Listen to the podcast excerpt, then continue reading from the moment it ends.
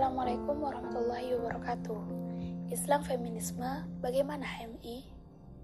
Oleh Lailatul Hijriah.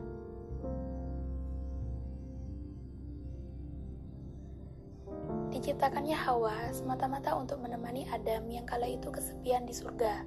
Maka Allah menciptakan Siti Hawa dari, dari tulang rusuknya yang tak lain adalah bagian dari tubuhnya. Banyak filsuf Arab atau Sufi mengartikan berbagai pendekatan kenapa Allah menciptakan Hawa dari tulang rusuk, bukan dari tulang lain atau organ lain tubuh lainnya. Menurut pemahaman saya, hal tersebut tak lain adalah kehendak Allah dan keinginan Tuhan, sedangkan manusia menerka-nerka atas penciptaannya. Jadi tidak masalah selama ada dasar dan landasannya, maka Dasar diciptakannya makhluk yang dinamakan dengan perempuan ini semata-mata kehendak Allah Subhanahu taala untuk melengkapi Adam. Kalimat perempuan diciptakan dari tulang rusuk laki-laki berawal dari hadis sohi yang diceritakan Abu Hurairah. Hadis tersebut memerintahkan muslim untuk selalu berlaku baik pada perempuan. Maka nayu minu billahi wal yaumil akhiri fa idza syahida amrun falyatakallam bi khairin aw liyaskut wastausu bin nisa fa innal mar'ata huliqas min dillahi wa inna awaja syai'in fi dillahi a'lahu. In dahabta tukimuhu kasratahu wa in taraktahu lam yazal awajastausu bin nisa'i khairan. Artinya, kepada yang percaya Allah Subhanahu taala dan hari akhir, jika kamu menyaksikan sesuatu, maka bicarakan yang baik tentang hal tersebut atau diam. Bersikap baiklah pada wanita, karena dia diciptakan dari tulang rusuk, bagian tulang rusuk yang paling bengkok ada di atas. Jika kamu berusaha meluruskannya, maka dia akan patah, dan bila dibiarkan, maka bengkok tetap di sana. Sehingga bersikap baiklah pada wanita. Hadis riwayat Muslim. Di hadis tersebut, maka ada suatu penisbatan kepada seorang perempuan bila dikaji dari kalimat tersebut. Maksudnya adalah bahwa perempuan memiliki kelebihan yang sangat spesial. Dalam pandangan Islam, bagaimana hadis tersebut membela hak makhluk yang bernama perempuan. Dewasa ini banyak gerakan perempuan bermunculan yang biasa disebut dengan feminisme. Sejarah diawali pada abad ke-18 yang kala itu secara masif menyuarakan hak berpolitik melalui intervensi pada wilayah hukum dengan menghapus hegemoni patriarki. Gerakan tersebut berkembang di Eropa dengan berbagai gerakan kultural maupun radikal, hingga sampailah di tanah air melalui ekspansi Belanda. Di bumi Nusantara sendiri, jauh sebelum berkembang gerakan feminisme di Eropa, sebenarnya Islam sudah menerapkan konsep feminisme Indonesia sudah tidak asing lagi peran-peran publik oleh perempuan di masa perebutan kemerdekaan. Sebagai contoh, Cuk Nakdin sebagai prajurit berkuda yang bahkan menggantikan posisi suaminya, Tuku Umar yang wafat dalam peperangan.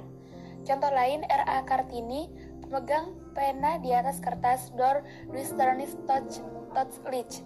Habis gelap, terbitlah terang. Yang kala itu digudukung penuh oleh suaminya, Raden Adipati Jaya Diningrat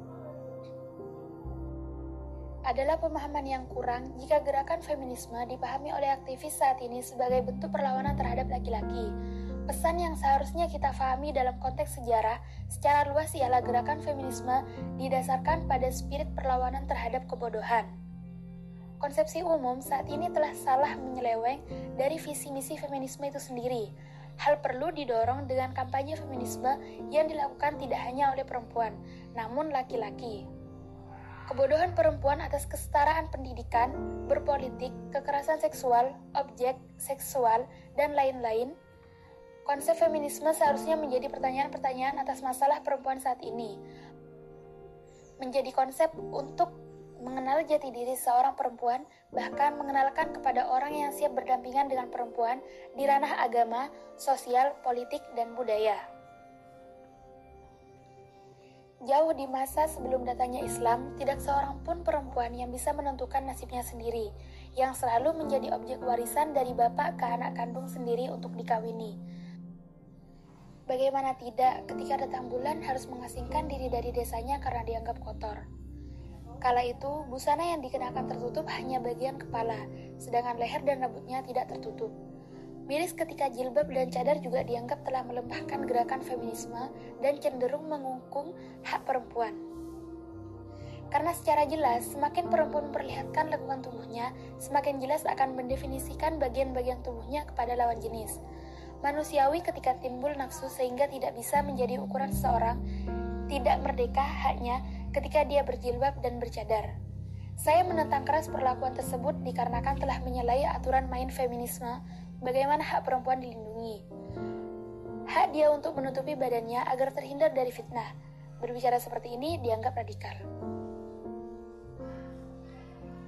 Hari ini, para HMI Wati yang seharusnya mampu menjadi representasi gerakan-gerakan feminisme di kalangan kampus sehingga kabar yang tidak seharusnya didengar agar selayaknya segera ditelusuri dan segera ambil peran untuk melakukan perlawanan. Apabila tangan tak mampu memukul dan kaki tak mampu menendang, maka tangan mampu mengetik untuk menguliti setiap keadaan sosial di sekeliling kita. Tangan masih mampu untuk merangkul mereka penyintas kekerasan dan mari kita memandang Mari kita kumandangkan gema dunia tanpa kekerasan, pelecehan, dan perkerdilan, perkerdilan terhadap perempuan. Melihat sejarah Kohati, yakni pendahulu, kita yang telah memperjuangkan berdirinya Kohati, yang kala itu sempat menuai kontroversial bahwa Kohati akan menjadi organisasi baru, seakan-akan melepaskan diri dari HMI. Mengutip kutipan dalam buku Kohati, mengakar ke dalam untuk meraih asa, sejarah tidak bisa dipotong, Memotong sejarah ibarat memotong air, mustahil. Begitu pula dengan sejarah Kohati, tidak bisa untayan keringat doa. Harapan orang-orang yang dulu berjuang demi lahirnya Korps HMI Wati ini dihilangkan dari sejarah. Porsi-porsi HMI Wan dan HMI Wati seharusnya sesuai kemampuan dan integritasnya. Aktivitas himpunan tidak hanya memaksa pada kepentingan anggota laki-laki, namun, terlebih juga memperhatikan pengembangan perempuan. Jelas nyatanya posisi penting telah mampu dijalankan oleh HMI Wati. Negara sekarang ini yang sedang tidak dalam kondisi yang baik-baik akan selalu menghadirkan isu serta problematika sosial yang tidak kunjung usai mulai dari rasisme, kapitalisme, teori konspirasi, korupsi, ekonomi terdegradasi, kekerasan perempuan, baik isu regional, nasional, dan internasional yang imbasnya tentu pada dunia akademisi yang di dalamnya terdapat jutaan perempuan.